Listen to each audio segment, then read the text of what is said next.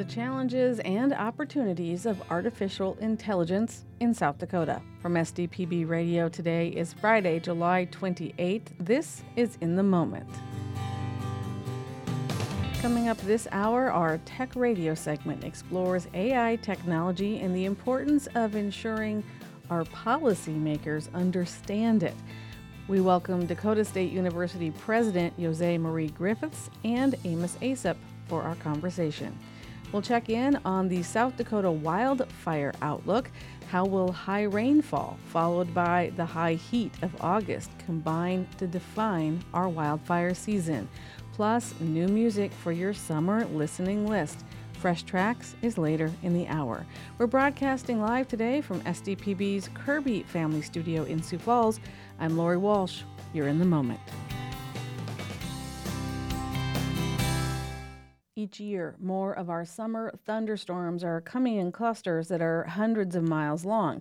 They can cause injuries and serious property damage. The storms are derechos. Last summer, two derechos swept through the state, causing damage that some people continue to heal from. SDPB's Elizabeth Jones reports. Emily and Cody Stahl work a family cattle operation in Bridgewater, about an hour west of Sioux Falls. The farm has been in Cody's family for five generations. Last year, severe weather hit their place. Twice. In May, the first storm brought winds of more than 100 miles per hour. Emily, who's a vet, was doing relief work at the Hartford Veterinary Clinic. She waited out the storm there. Cody and their two kids were with his parents in their basement. He says it's by God's grace that they weren't injured. Emily was supposed to be driving home. My son was in front of the window, not even one years old, being rocked by my father. That 15 minutes later was shattered and debris mm-hmm. flying through that window. While their house was left mostly intact, they lost five barns. Cody's parents' house had its windows blown out. They're still cleaning up debris. Cody was the first to see the damage. I remember my gut just got tighter and tighter and tighter and tighter. It was like, what more am I gonna find? And you just you kept finding things, even in the days to come. Mm-hmm. It took five generations to build our family farm, and in 20 minutes, the infrastructure of that was gone. The rebuilding had to wait on insurance settlements and building materials. Cody says this was a blessing in disguise they hadn't started rebuilding when the second storm hit in July. The Stahls say they've had to wait a lot this year. That's partly because damage from the storms was so widespread that it prompted a disaster declaration for 28 counties. Despite waiting for decisions from insurance and assistance programs, Cody says he appreciates that much of their help has come from local contacts. They've rebuilt everything essential to their family business. Friends helped rebuild their hoop barn last fall, their shop was rebuilt right before Christmas. Now they're finishing up repairs, putting on doors, burying electrical lines, and working on cosmetic fixes. I feel very fortunate to be able to look back a year and see where we are today. And life is not normal, but life is very functional as far as we're doing our day to day as what we were a year ago. The Stahls are proud of how far they've come, but Emily says they had doubts along the way. I think that our kids made us stick it out longer mm-hmm. with like I think if it would just been Cody, I would have been like, well, that's our sign, but wanting to have something to give for them to continue on when we're gone really was kind of dug our heels in, I think, and just said, we're gonna we'll, we're gonna find a way. We're not giving up this soon. The widespread windstorms ripped through farm country and did damage in cities too, including Sioux Falls. Roots of Brazil is a family owned restaurant downtown. Co owner Mark Gillespie is the general manager and operates the dining room. He says they had just opened for business about a week before the May storm forced them to close. It was uh, a different opening experience than your average small business owner goes through, I would say. It kind of hurt our honeymoon period, which every business gets. Gillespie says the wind tore part of their kitchen's ventilation system off the building's exterior, exposing a gas pipe. He says they immediately had help turning off the gas. There was just a gas pipe just gushing out air or gushing out gas. So we had to shut that off. And then once that happens, there is no more what can we do creative? Your kitchen's done. The restaurant was closed for more than three weeks while they made repairs. Gillespie says that hurt their business. Customers who missed social media updates showed up only to find locked doors. Gillespie says it dampened the excitement generated from a new restaurant. However, working with family provided extra support, and Gillespie says the lessons he learned from the storm are still part of his life. I think you have to learn from every negative in life and certainly in business. You can't just sit here and hope things won't happen because it's not a perfect world, and you need to be prepared. The May and July storms of 2022 are classified as derechos by the National Weather Service. Those are storms at least 400 miles long and 60 miles wide that hit wind speeds of at least 58 miles per hour. Thomas Galarneau is a scientist with the National Oceanic and Atmospheric Administration's National Severe Storms Laboratory. He says this could represent a new trend. So, in terms of any trends, it's hard to say for a variety of reasons, but certainly the last few years it's been more frequent than what has occurred in the past. The frequency of severe weather seems to be on the rise. So Galarneau and the Sioux Falls office of the National Weather Service advise taking severe thunderstorm warnings seriously. For South Dakota Public Broadcasting, I'm Elizabeth Jones.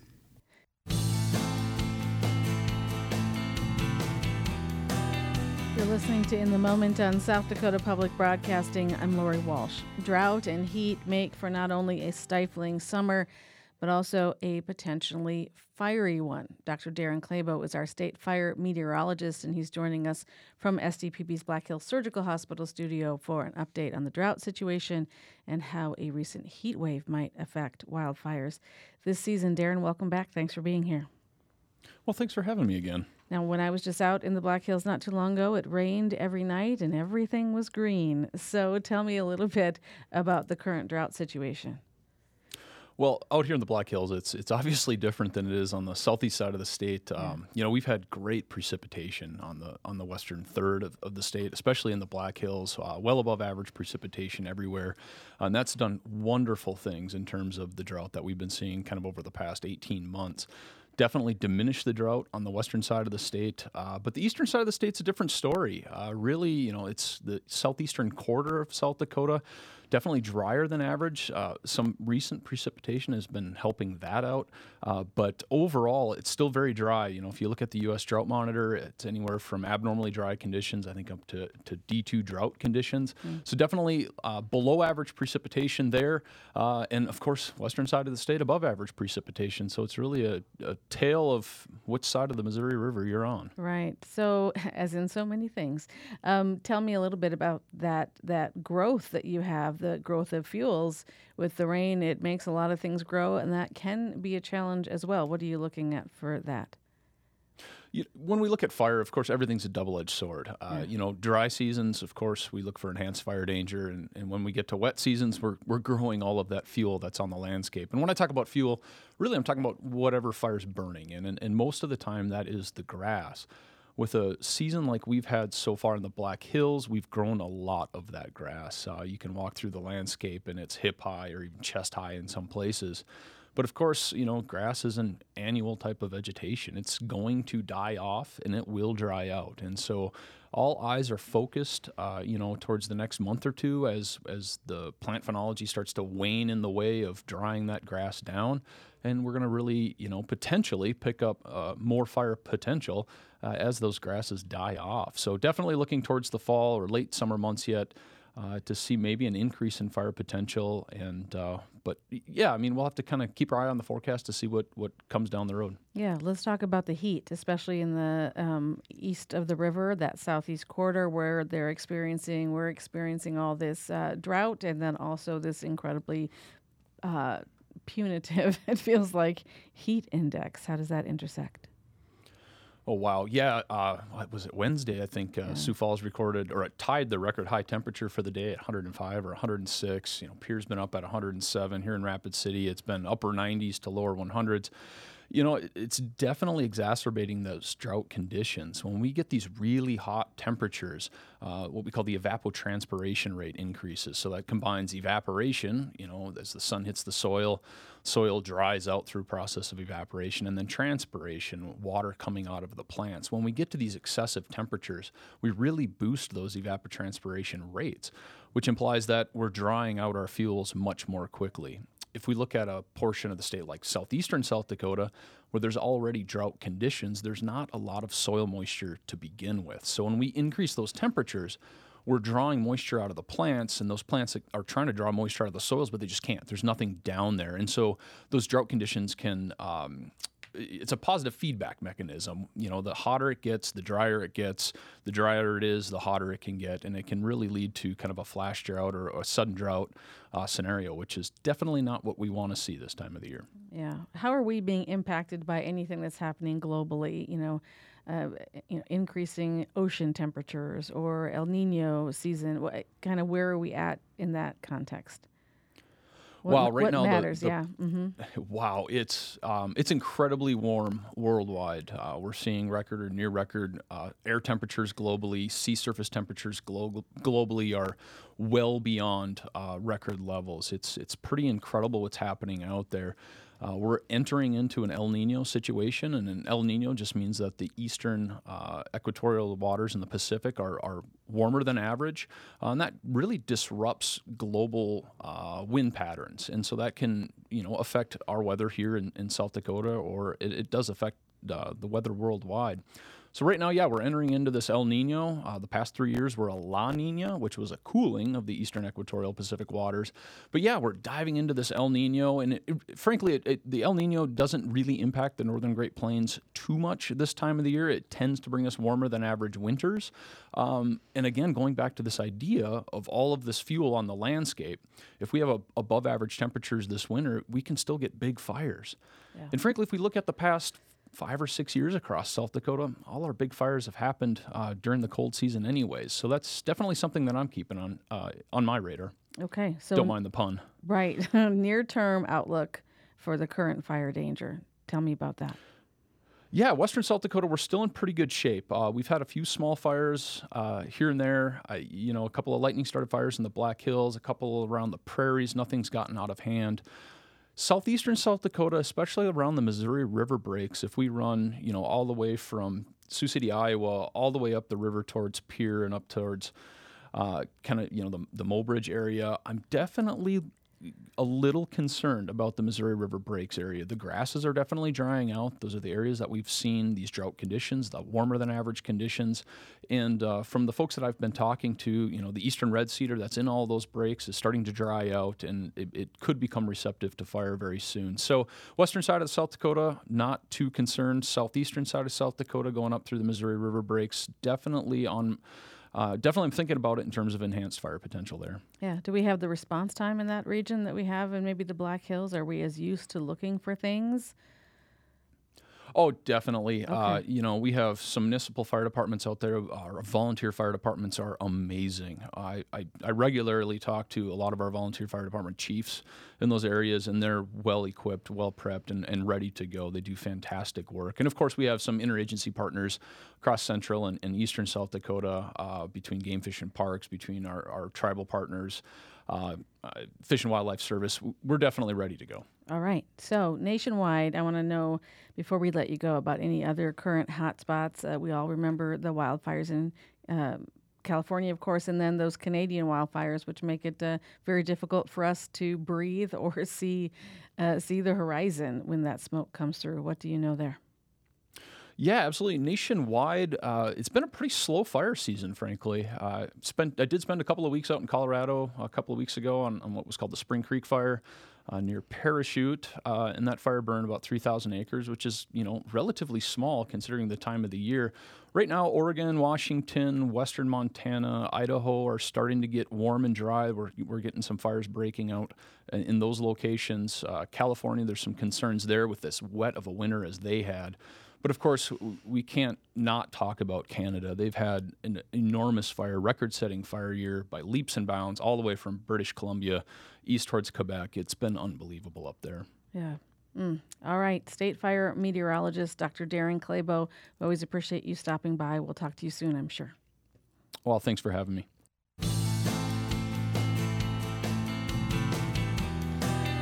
You're listening to In the Moment on South Dakota Public Broadcasting. I'm Lori Walsh. Well, certain moves by social media giants are shaking up the tech playing field. The iconic blue bird is going the way of the dodo as a new social platform steps forward to infringe on its territory. Plus, we take a look at other tech news headlines hitting the digital front pages. Amos Aesop is Chief Security Officer for Exigent Solutions in Sioux Falls, and he's with me in SDPB's Kirby Family Studio. Welcome back, Amos. Hey, good afternoon. And Dr. Jose Marie Griffiths is president at Dakota State University in Madison, and she's going to talk about a Senate briefing she moderated on one of our favorite tech topics, artificial intelligence. Dr. Griffiths is with us by the phone. Welcome back. Thanks for being here. Thanks. Thanks for the invitation. We want to start with you, Dr. Griffiths, and uh, talk about this briefing you gave to uh, senators about artificial intelligence. First of all, thank you for doing that on all of our behalfs, and uh, give us an idea of what specifically some of the challenges are to get policymakers at that level to understand about AI tech. Uh, thank you. Um, yeah, that's that's quite a challenge actually when you think about it, because um, artificial intelligence isn't in and of itself a single technology. It's a range of technologies, which is why uh, the world is moving very, very quickly, and there seem to be headlines every other day with something new that's coming out that we can try and see how it works. But at the same time, these things are moving so quickly, and we're really not sure about the full potential, whether they can uh, do harm or, or or be harnessed for good. So I think it's I think it's absolutely a great move forward that the Senate decided they wanted to educate themselves before they start regulating. Um, they're not really sure how to regulate, so I think this is great. And hopefully, uh, what they're learning, this was the third of three briefings that they were having, um, that they've learned quite a bit more than they knew before. Not, not to mention the fact they've now developed relationships with people in the field who can answer questions as they arise going forward. The specific focus of our session was very much on what's the federal government doing. So we had um, people on the uh, the panel were from the uh, U.S. Department of Energy, the Office of uh, uh Science and Innovation, the uh, Defense um, Advanced Projects Agency (DARPA), and the National Science Foundation. And we were talking about, apart from the fact there were sort of some general statements about the importance of AI and the things that it could enable. Um, if harnessed correctly and if we had the right resources to to do to do more. Um, they we were asking about uh, where they are now, uh, what they're doing with artificial intelligence, um, what would they like to have in the way of resources, and then I thought a very very good question, particularly given that the first panel was focused on the corporate developments in AI, was what is the unique role? What can the federal government bring uniquely to the development and deployment of artificial intelligence. It's not that the federal government should be copying and creating the the uh, um, uh, ChatGPT.gov or anything like that. They can they can acquire those systems. But what does the federal government have in the way of specialized data or special uh, applications and needs or particular high-end um, security kinds of projects that might not otherwise be addressed. And so uh, our panelists were uh, responding to questions that I asked them along those lines, and then we had a, a more open session when the senators could ask questions. Dr. Griffiths, did you find during that time that there were certain themes that emerged that show the gaps in understanding? Like people would keep asking something and you'd say, Yeah, what you don't really understand is this. And then, you know, five minutes later, somebody asked the same question and you thought, Yeah, what you don't understand is the same thing. Were there thematic gaps in knowledge? Um, there, there, were there were a couple that that emerged. Um, one of them was the fact that we can only go so far with the current underlying uh, sort of enabling technologies, if you like, to really train AI uh, AI models. Um, you need to have lots and lots and lots of data to manage and process lots and lots and lots of data. You have to have really high performing computers and we have the supercomputers, as we call them, exascale computers. And we don't have very many of them because they are so specialized. Um, what I found in, uh, interesting as people were talking about the limits that they have, um, things that take months and months and months to process, will eventually come along with the newly emerging technologies, I believe, quantum computing, will help address those problems because it's just going to be um, massive scale of computation and, and data processing uh, that we that we can't even imagine at the moment.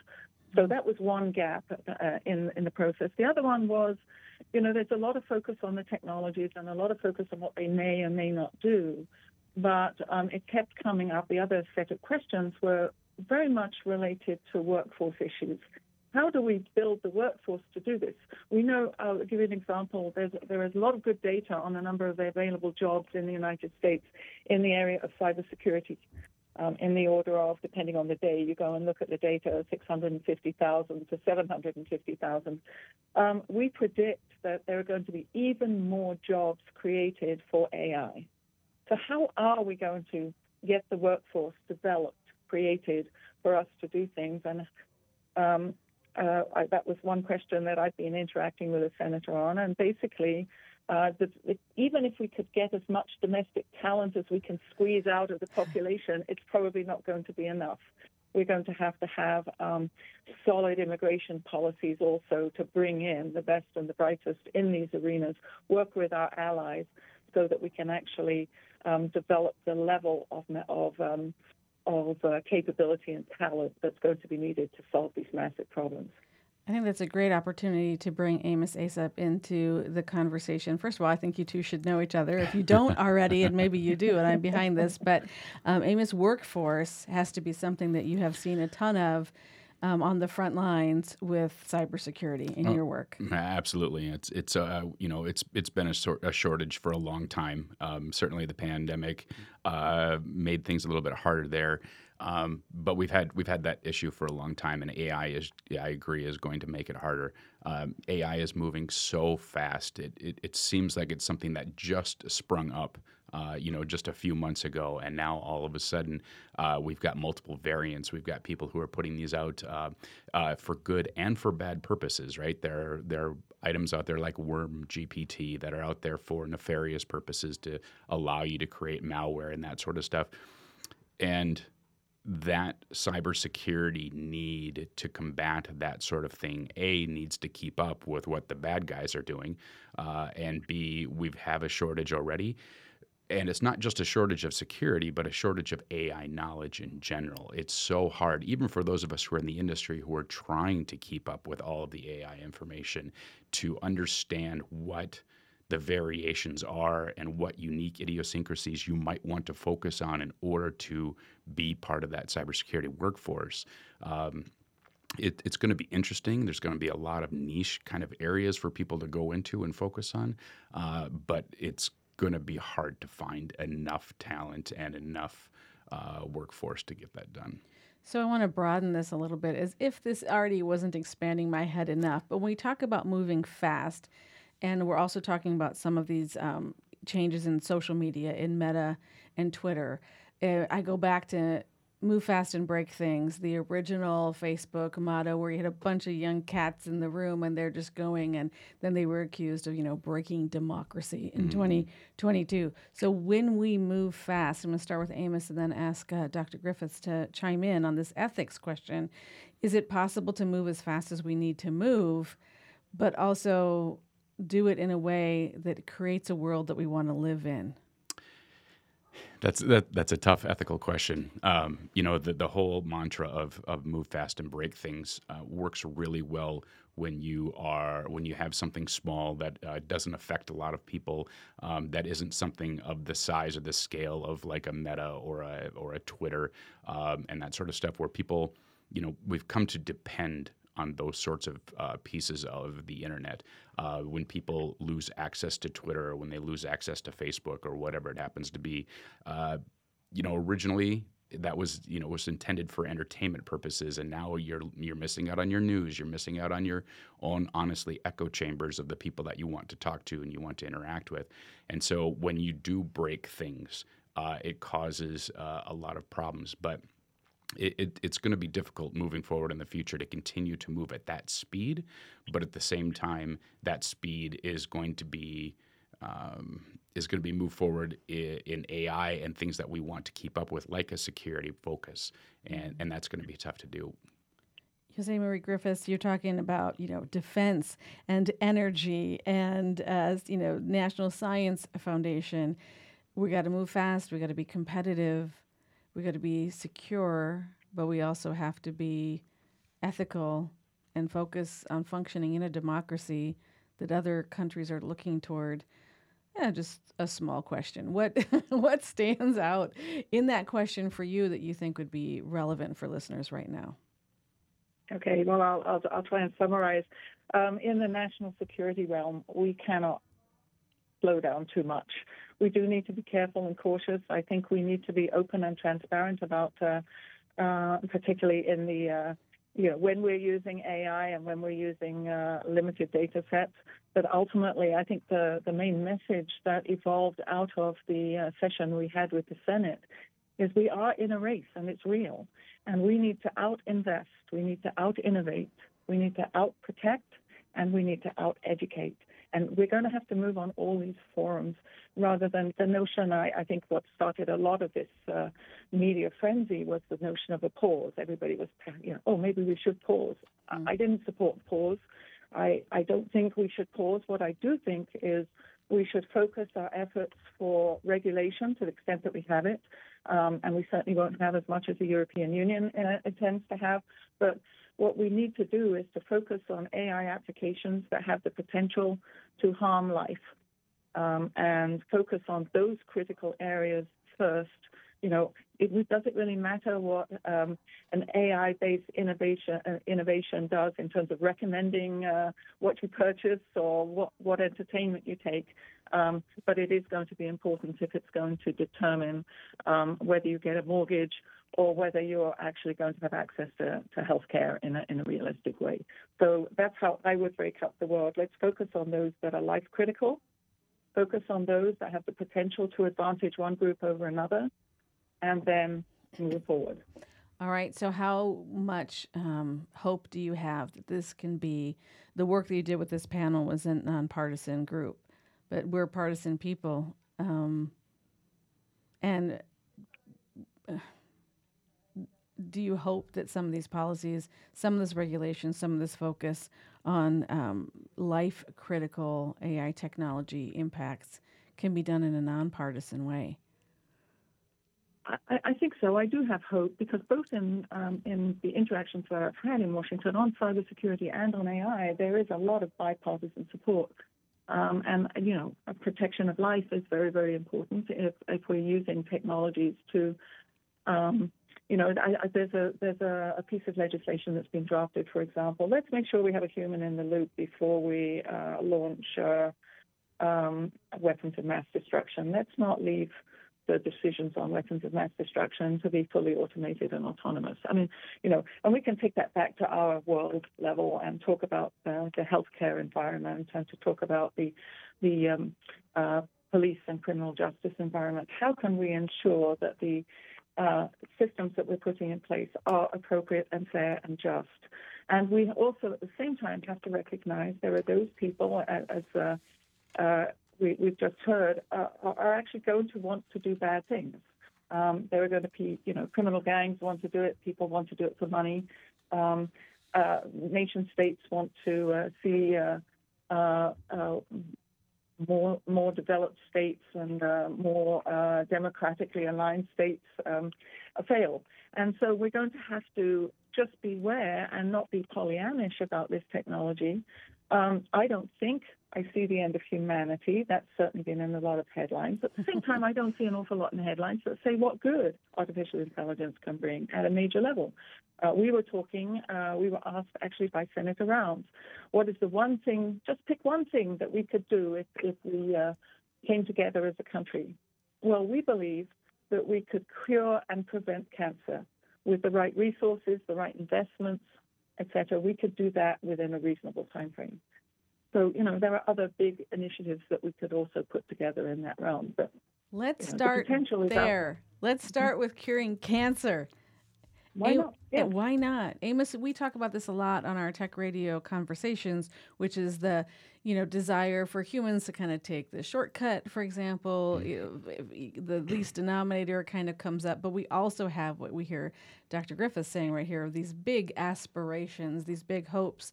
Uh, and some of those are within reach or are rapidly becoming within our reach what are you excited about in our last minute here? Yeah, I, I agree. I think these, uh, you know, I would I would that into the life critical type applications. You know, curing cancer.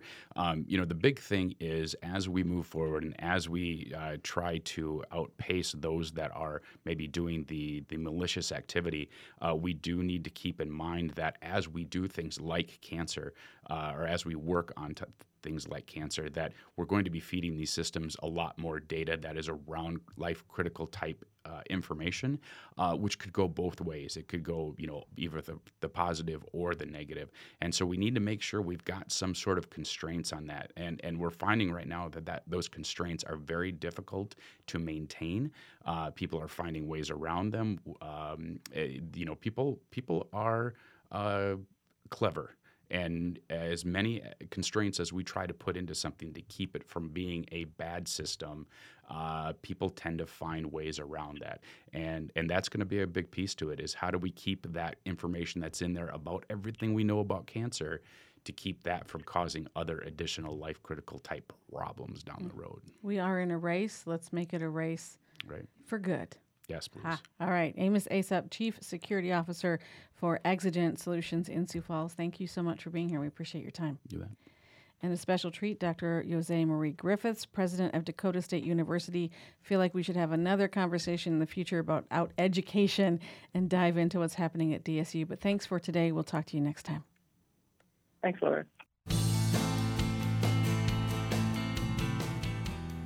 You're listening to In the Moment on South Dakota Public Broadcasting. I'm Lori Walsh. The South Dakota Festival of Books is in Deadwood this year. The timing of the festival in September means I spend most of August and all of September, a little bit of July, to be honest, reading titles from festival authors only. Tempe Javitz is one of those authors. So, for the next few weeks, the In the Moment team is going to surface conversations from our archives to help you get ready to read, write, and gather at the state's premier literary event. When Tempe Javitz was a child, her grandmother's photographs decorated the walls of her childhood home, and so she always figured her grandma was a famous photographer. Well, she wasn't at that point. That might change soon because Tempe is the author of a book called Bighorn Visions The Photography of Jessamine Spear Johnson. It's published by the South Dakota Historical Society Press. I talked with Javitz in May. Tell me a little bit about your grandmother and growing up surrounded by her art. Uh, my grandmother, uh, she passed away in 1978, um, a few years after she appeared at my wedding in 1971, but I had known her since I was a child, and her photographs, as I've said before, were all over our um, ranch home in Kirby, Montana, and um, she had grown up in uh, Bighorn, Wyoming, which is just across the border from where I grew up. Um, and near uh, the town of Bighorn is a little village just outside of Sheridan, Wyoming and it never grew because the railroad went to Sheridan. anyway, so she was born in 1886, and in uh, um, 19, I'm sorry, 1897, her mother Belle had um, she was a frustrated artist, and she picked up a camera, heard about cameras, and bought a camera, yeah. and that satisfied her artistic whims and um, my grandmother was like nine or ten at the point, and and she started helping her mother um, develop photographs, and just fell in love with the process. I, and go ahead, yeah, go ahead. No, I'm just enchanted so, by you know her vision of what she captured as well. When you look at uh, historical photographs of the time, she really has an artistic voice. Yes, she does. And she had a series of artistic friends, but she had no formal training um, other than she did take a couple of art classes at the local high school in Sheridan. But that was, I think, she learned a lot by by paying attention to um, to what the local artists were doing. She had some several very important friends, all of course male artists who were well known now in, in museums, mm-hmm. and she's been forgotten. But um, she paid attention to what they were doing um, and how they were. Um, you know, and talked to them. They were they were family friends. Um, Bill Gollings, who's now quite famous, uh, was actually worked for one of her uncles and and was often with the family when they went up into the bighorns on pack trips and stuff. And there's in 1911 there's photos. She and her sister Elsa both became photographers as well as you know married and had families. Mm-hmm. and there's a photo uh, from that 1911 um, pack trip. Elsa took of him of Bill Galling sitting near the campfire and he's sketching. And then Jessamine took a picture of him the next morning when he was helping pack one of the pack horses and so he was not only a family friend but he had just graduated from three courses over three different winters at the um, uh, Chicago Art Institute and you can bet that those two young ladies yeah. grilled him. Yeah. Yeah. what did he learn? I don't think so. that the, the the door is closed on her becoming uh, wildly famous and having this work shown in national museums. But there is, well, I see, a, a, tenderness to what she looks. At. I mean, she takes those amazing action shots and the rodeo and the cowboys, but then here are the cowboys playing poker. Here is uh, the Women's Walking Club. Here is Still Life with Fish, Still Life with Flowers. Here is uh, sweeping landscapes, uh, Native Americans in contemporary clothing as friends, you know, sitting on the step uh, talking to people. There's just a lot that she turned her eye to. What yeah. impresses you about her her vision or her range of subjects? I think that, and I know within my own family, growing up, and my dad is her fifth child, that there's a huge interest in in um, history and actually maybe living history, yeah. actually paying attention to what's going on around you. And I think she really understood somewhere deep within her that she was seeing things that were changing. Ranching was changing enormously over those period of time, and so was so was the reservation life of the Crow and the Cheyenne that she was very familiar with. And she just pointed her camera at it and said, "Look at this." yeah. you know. And and um, she doesn't capture that as something that is in the past or that she's nostalgic about. She captures it as a living conversation. Yeah. And even though it is, it, what was her relationship with uh, neighbors that I mean they leased land. There was a lot of back and forth. This, you know, she wasn't a, a photographer who came in, you know, posed people and then left. No, and in fact, the pictures.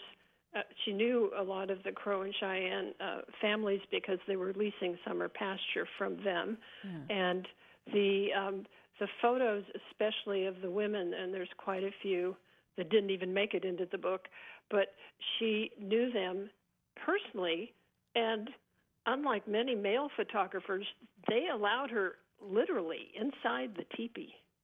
Yeah. And there's so very few photos like that anywhere. I became aware of that as I was doing the research, and all of a sudden I thought, my goodness, she had access, unlike most men would ever have access, and uh, and that makes those photographs even more uh, important, I think. But also, sort of like you said, it's an endearing. You can see the little smile on their face yeah. and they're looking at her like, "Oh, hi, Jessamine." right. It, there is a friendly, yeah. like I said, a tenderness, a, a, a connectivity. Um, um, and just the the, the depictions of, of women, uh, you know, wearing pants on their saddles, oh, yes. participating in the roundup, you really get to see how the the white women of the time were living their lives too, which I think is not often depicted in photography. All their little matching haircuts. yeah. That was a big change. Yeah. I remember my dad talking to us at the dining room table and saying, the cowboys didn't want those women at the roundup. and I started riding in the roundup when I was four. I wasn't very useful, but you know it was easier than babysitting me, right? Yeah. And I'm looking at him like, what? and then he tells me, well, they were afraid that you know they would have to stop swearing and they would have to be very careful. What if she fell off her horse? And you know they just invented all sorts of problems Yeah. that weren't there. And Yeah. then Jessamine Spear Johnson is doing it with a camera. The South Dakota Festival of Books kicks off in Deadwood this year, September 21st.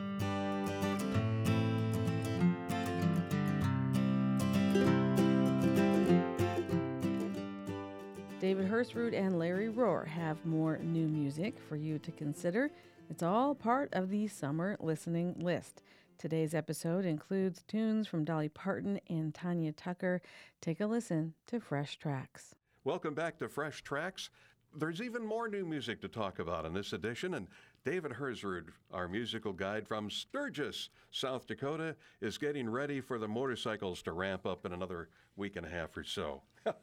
Good luck Oh, with that, boy. David. Here they come. Here they come. the group Blur and The Narcissist is the first song. Why Blur? What do you like? Well, they have been one of my favorite bands for years. When you go back into the, the mid 90s, there was something called Brit Pop. And there were a couple of bands, Oasis for one, and Blur, who were just who, were kind of leading the charge and came up with some absolutely fantastic music. It was kind of a throwback, I, I guess, to you know the days of the Kinks Okay. and bands like that. Yeah, I can hear that. I heard no echo. There was distortion everywhere. I felt my ego. I felt Roboto standing there. They've got a new album coming out called The Ballad of Darren. I'm really interested in, in hearing it because I think Narcissist is just is a phenomenal song. One of my favorite songs of the year. The band itself, just about everybody is involved in individual projects Okay. away from the band. Uh, Damon Albarn is uh, part of the virtual band Gorillaz. Wonderful music. So the lead is The Narcissist. That's the uh, trailer to what's coming ahead for Ballad of Darren. Absolutely. Okay. I had no idea there was a group called Handsome Family. Right away, I was thinking this has got to be a real cult following type group. Am I right on that? Oh, absolutely. You Okay. n- hit it right on the Yeah. head. They've been a cult following. And of course, I've been following it for years because the music is so exceptional. Smash the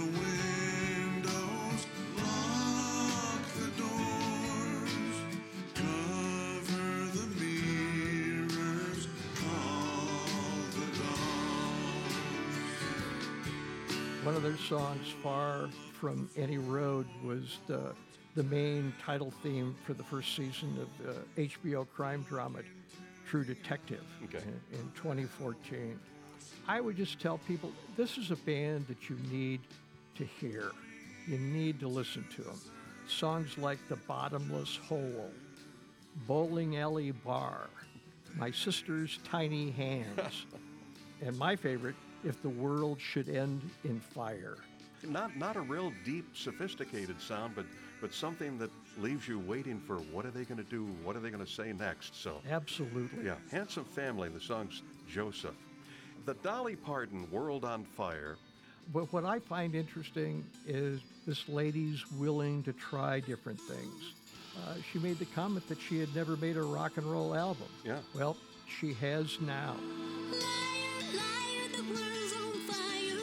You gonna do when it all burns down? Fire, fire, burning higher. Still got time to turn it all around.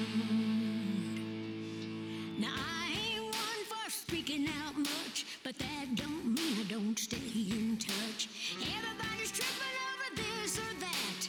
What we gonna do when we all fall flat? When she put the word out that uh, she wanted to have some people help her, uh, you had Sting, Elton John, Paul McCartney, Ringo, Stevie Nicks, all stepped up and said they wanted to be part of this experience. The album's coming out in November, There's 30 songs. I mean, she, she she's going all the way on Yeah. this. 21 of the songs are covers, uh, with nine originals. If you're a Dolly Parton fan, you will you will enjoy it because there's some great music that's uh, in line for this. Gotta sit there and, and applaud the lady for doing it. Yeah, Eh, you know, and I'm I'm I'm not surprised that Tanya Tucker has had such a long career. But what I like about uh, the song "Breakfast in Birmingham," where Brandi Carlile joins in uh, as featured in the song, is you still hear some of the vocal expression that's always been Tanya Tucker. Just a little static, breaking up the Beatles. AM wake up Tuesday morning tunes. It's a turquoise blue good morning with the copper eagle flying, whipping through the plains north across the motel rendezvous. You know me, I'm still a moving, just as slow as old molasses. My bacon cooked up good and crisp are gone. Her voice has been like she's been in the in the Marlboros and the Jack Daniels a little bit, but it but she really works it well. Some people might simply say that uh, this is a comeback album. This is her 26th album. She came out with an album in 2019, While I'm Living, which won uh, the Best Country Album and Best Country Song. And I think this album is is even better. Her career reads like a little bit of a soap opera. Yeah. but you got to remember, she was a star at the age of 13. Yeah, a lot of people don't survive that. Yeah. and, and she survived it pretty. She survived it pretty well. Breakfast in Birmingham. Jessie Ware, free yourself. Tell us about Jessie Ware. Well, uh, she's an English pop singer and songwriter. She's also a broadcaster. Uh, this is her fifth album that I feel good. It's disco funk. Some people will disparage disco music. The music is absolutely wonderful. I like it.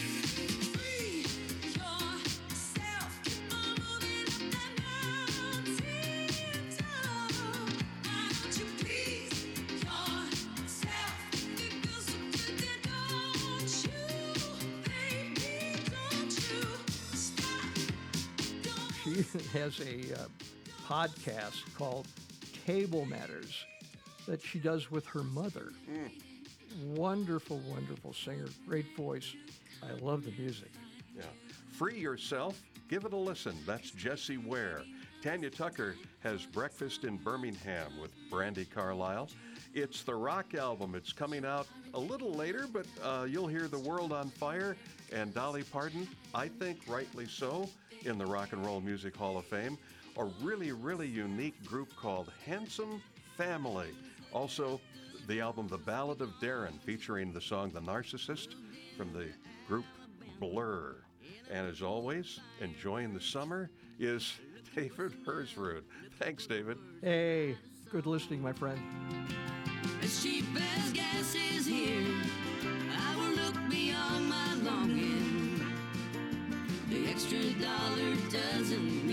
You can find our full Fresh Tracks conversations on our website, sdpb.org slash music.